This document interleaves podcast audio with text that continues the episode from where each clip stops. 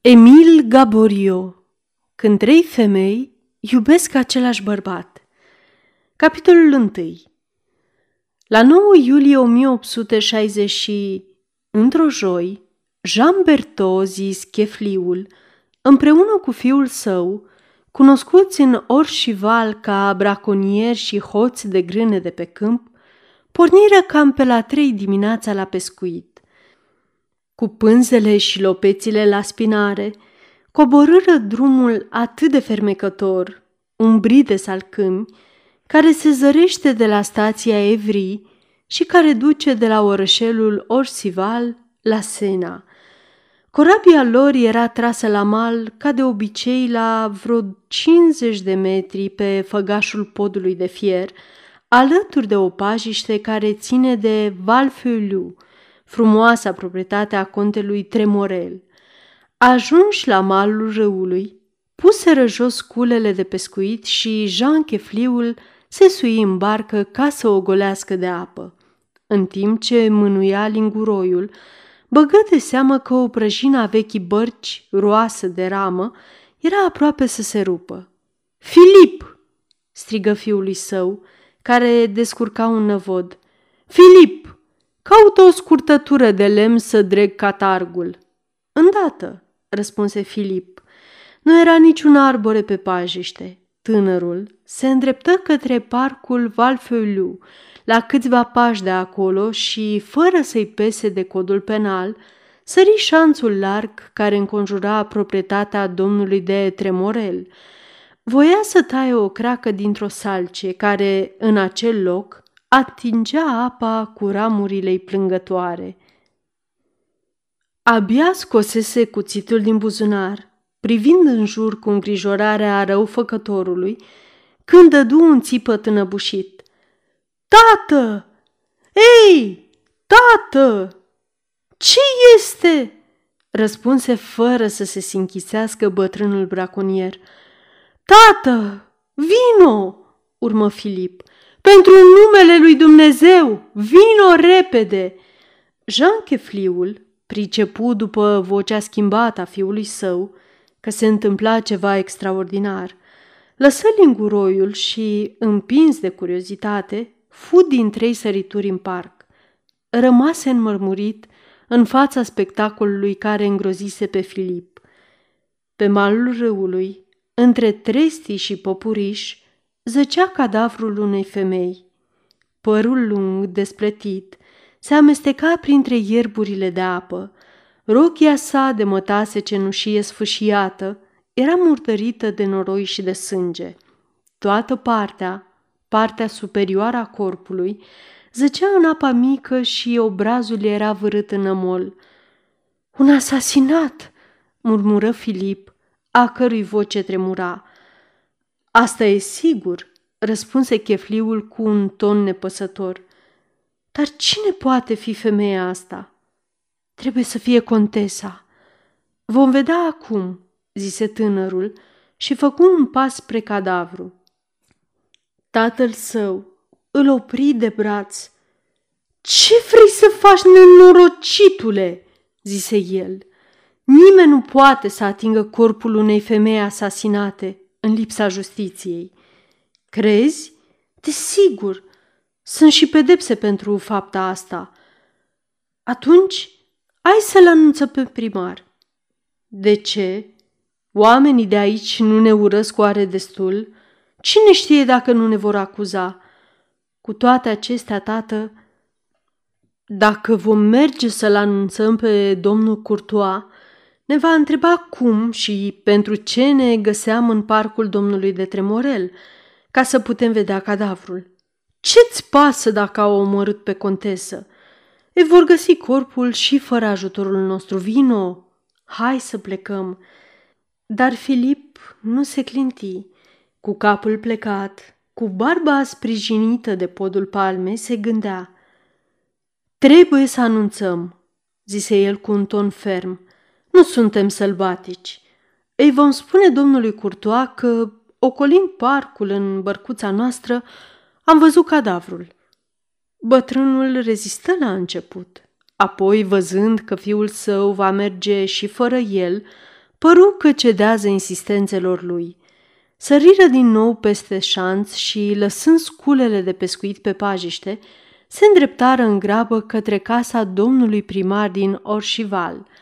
Situat la 5 km de Corbei, pe malul drept al Senei, la 20 de minute de gara Evri, Orșival este unul dintre cele mai plăcute sate din împrejurimile Parisului, în ciuda numelui său. Parizianul scandalagiu și stricător, care duminica s-a bate la câmp mai pustiitor decât lăcusta, nu a descoperit încă aceste câmpii surăzătoare. Mirosul pătrunzător al fripturilor de cârciumi nu înăbușe aici parfumul sulfinei. Cântecele barcagiilor, trilurile clarinetelor, barurile publice n-au tulburat aici niciodată crourile. Leneș înghemuit pe coastele dulci ale unei coline pe care o udă Sena, ori și valul are case albe, umbrișuri fermecătoare și o clopotniță nouă nouță care face mândria sa.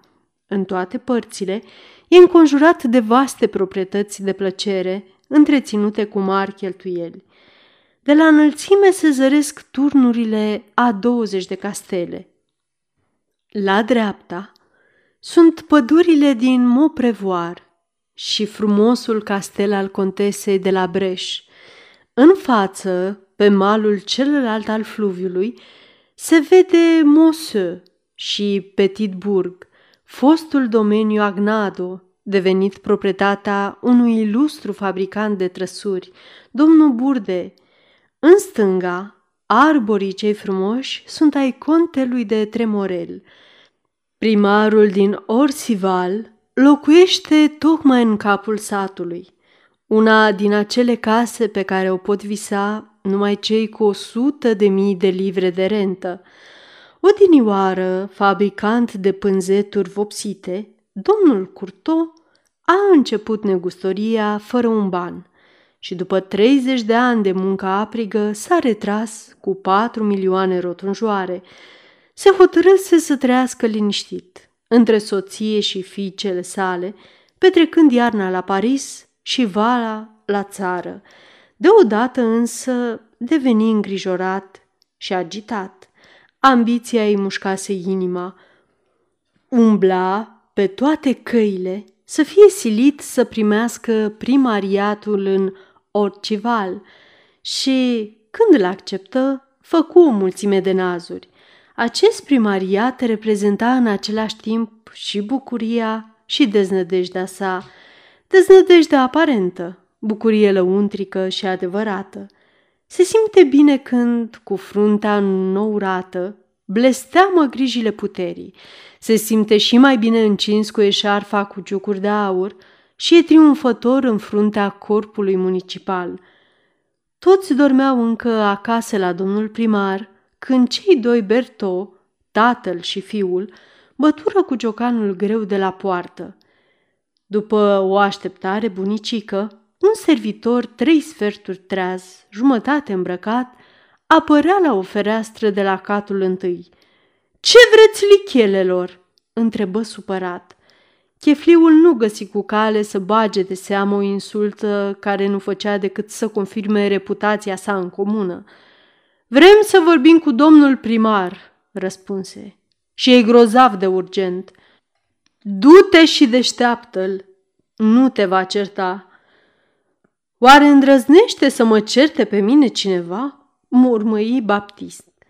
Trebuiră cu toate acestea zece minute bune de tratative și explicații pentru a hotărâ pe servitor. În sfârșit, cei doi Berto se aflară în fața unui om scurt, gros și roșu, foarte nemulțumit că fusese sculat așa de vreme. Era domnul Curto. Fusese hotărât să vorbească Filip.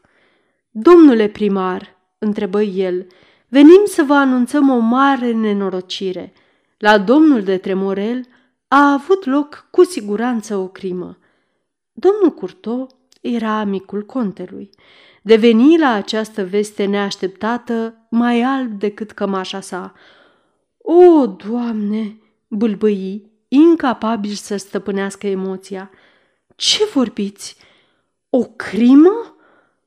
Am văzut adinauri, tot așa cum vă vedem, un cadavru care cred că este al contesei.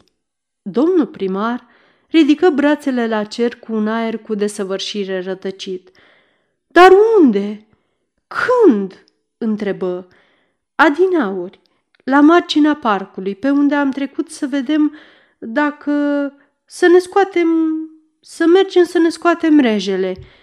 Este oribil, repeta bunul domn Curto.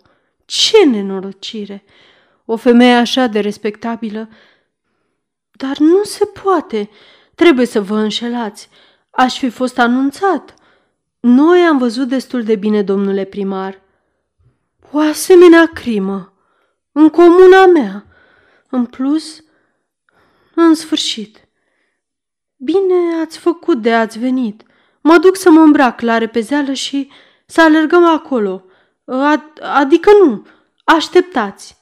Păru că se gândește o clipă și strigă, Baptist! Servitorul nu era departe. Când cu urechea, când cu ochiul la gura broaștei, asculta și privea din toate puterile.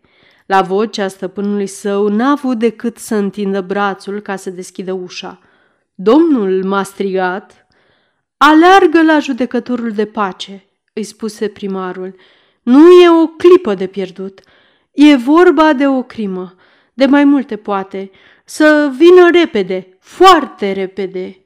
Și voi, urmă el, adresându-se celor doi Berto, așteptați-mă aici, mă duc să-mi pun o haină. Judecătorul de pace din Orsival, tatăl planta, cum mi se zice, este un fost avocat din Melun.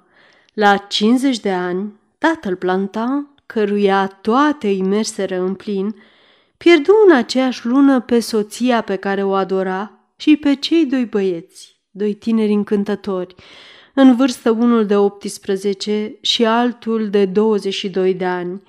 Aceste pierderi succesive dezolaseră pe acest om pe care 30 de ani de prosperitate îl lăsaseră fără apărare în fața nenorocirii.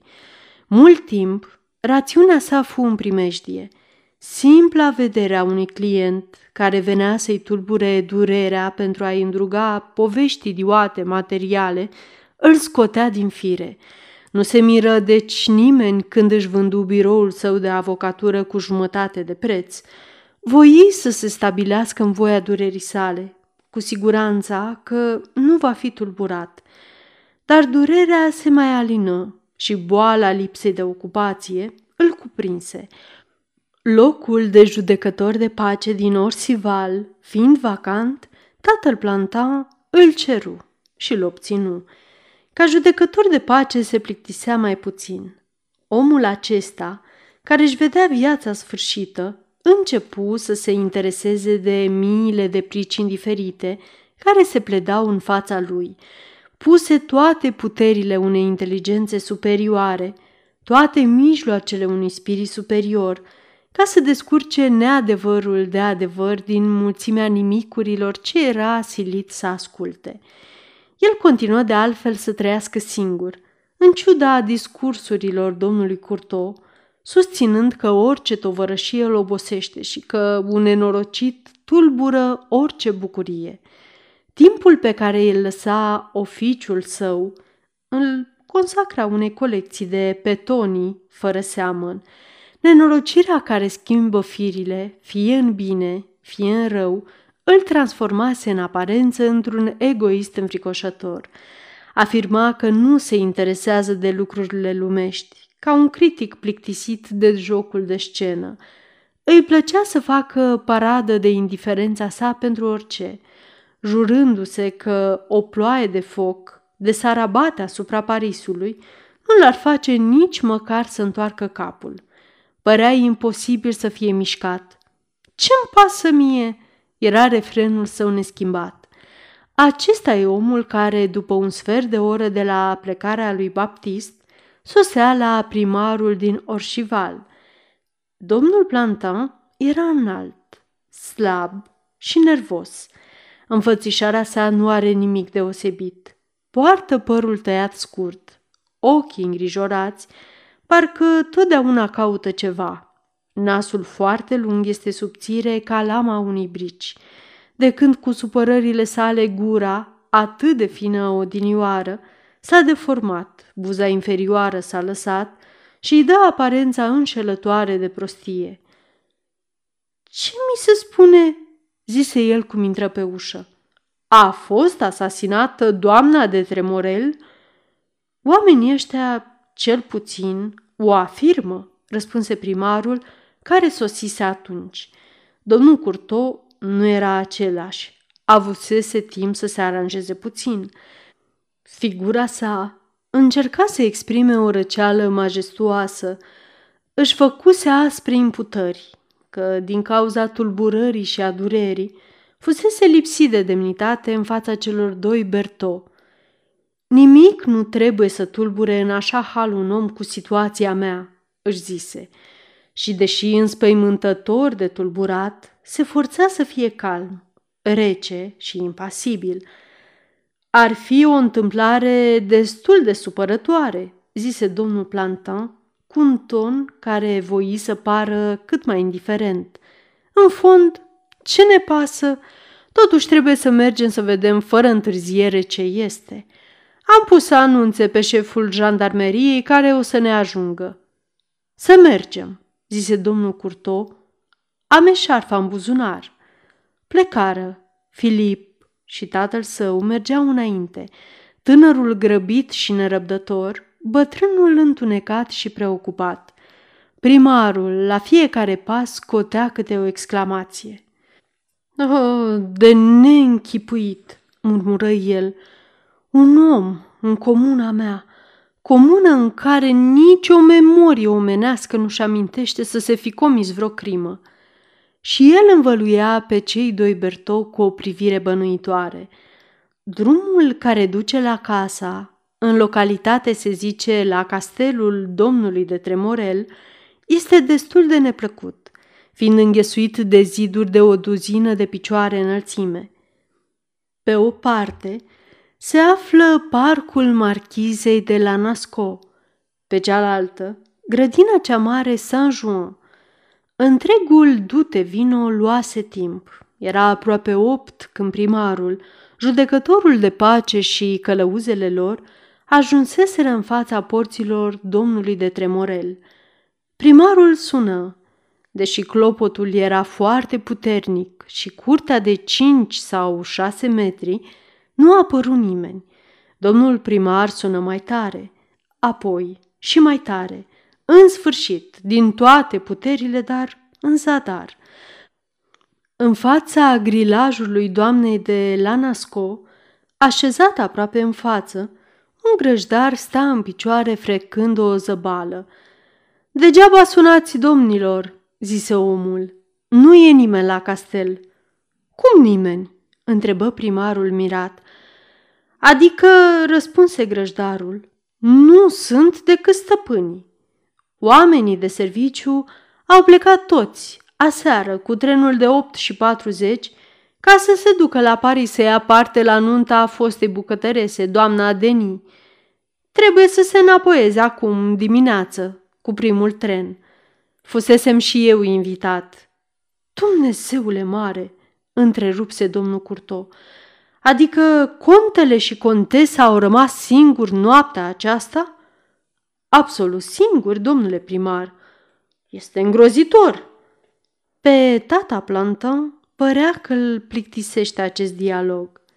Haide, zise el, nu o să rămânem pe veșnicie în fața porții ăsteia. Dacă jandarmii nu sosesc, să trimitem să caute un lăcătuș. Deja Filip o pornise când, în capul drumului, s-auziră cântece și hohote de râs. Cinci persoane, trei femei și doi bărbați, apărură aproape de îndată. A, iată servitorii de la castel, zise grădinarul, pe care această vizită dis de dimineață părea că îl face foarte curios. Trebuie să aibă cheia. La rândul lor, servitorii, zărind grupul oprit în fața grilajului, tăcură și iuțiră pasul. Unul dintre ei, o luă la fugă, trecând înaintea celorlalți. Era servitorul personal al contelui. Domnii doresc să vorbească cu domnul conte? Întrebă după ce salutară pe primar și pe judecătorul de pace. E a cincea oară de când sunăm cu deznădejde, zise primarul. Este surprinzător. Domnul are somnul foarte ușor, poate însă că a și ieșit. Nenorocire, strigă Filip. Să știți că i-au ucis pe amândoi.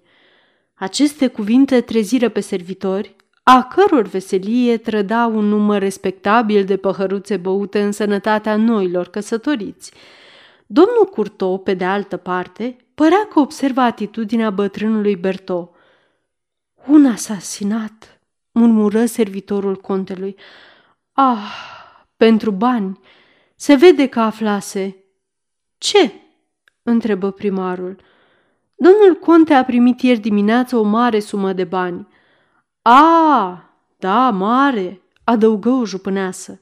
Era pe atât de gros pachetul de bancnote.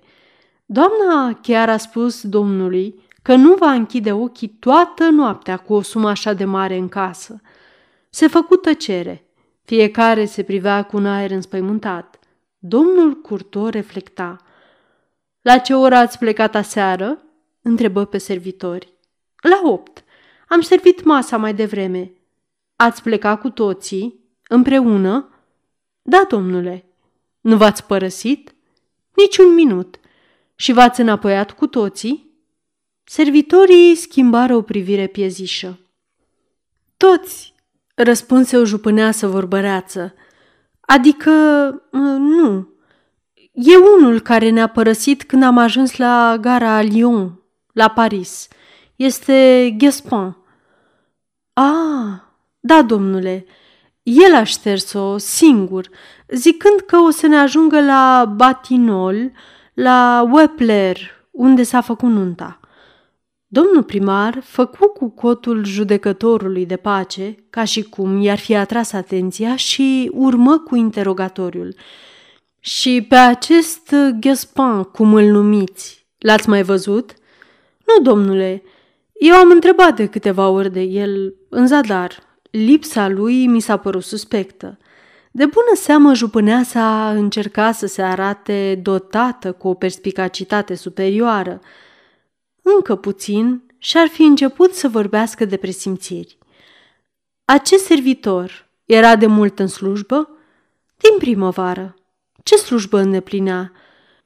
Fusese trimis din Paris de casa grădinarul simpatic pentru a îngriji florile rare din sera doamnei. Și știa despre bani? Servitorii se priviră din nou cu înțeles. Da, da, răspunseră toți odată. Vorbiseră o mulțime între noi la bucătărie. Chiar adăugă jupâneasa cea vorbăreață, mi-a spus chiar mie personal. Când te gândești că domnul conte are în sertarul său cu ce să ne înstărim noi toți? Ce fel de om este Guspin? Această întrebare potoli limbuția servitorilor. Niciunul nu îndrăznea să vorbească simțind îndeajuns că orice cuvânt putea servi la o acuzare. Dar grădinarul casei din față, care fierbea să se amestece în această afacere, nu a avut aceleași scrupule. Este, răspunse, un băiat bun, Ghiospan, și care a trăit, nu glumă. Doamne, doamne, câte mai știe! Știe, omul știe, știe de toate. Se spune că odată a fost bogat și dacă ar fi vrut, dar la dracu, îi place lucru de gata și pe lângă asta e un chefliu teribil, nemaipomenit. În timp ce asculta cu o ureche, distrat în aparență, aceste declarații, sau mai bine zis bârfeli, tatăl Plantan examina cu atenție zidul și grilajul. El se întoarse la timp pentru a întrerupe pe grăjdar. Ajunge, zise el, spre marele necaz al domnului Curto. Înainte de a continua cu aceste interogatorii, este necesar să constatăm crima, dacă este crimă, lucru ce nu e dovedit. Care dintre voi are o cheie să deschidă poarta?" Servitorul contelui avea cheia. Deschise și toți intrară în curticică. Jandarmii sosiră. Primarul zise șefului să-l urmeze și puse de planton doi oameni la grilaj cu consemnul de a nu lăsa pe nimeni să intre sau să iasă, fără voia sa. De-abia atunci servitorul contelui deschise ușa casei. Sfârșitul capitolului întâi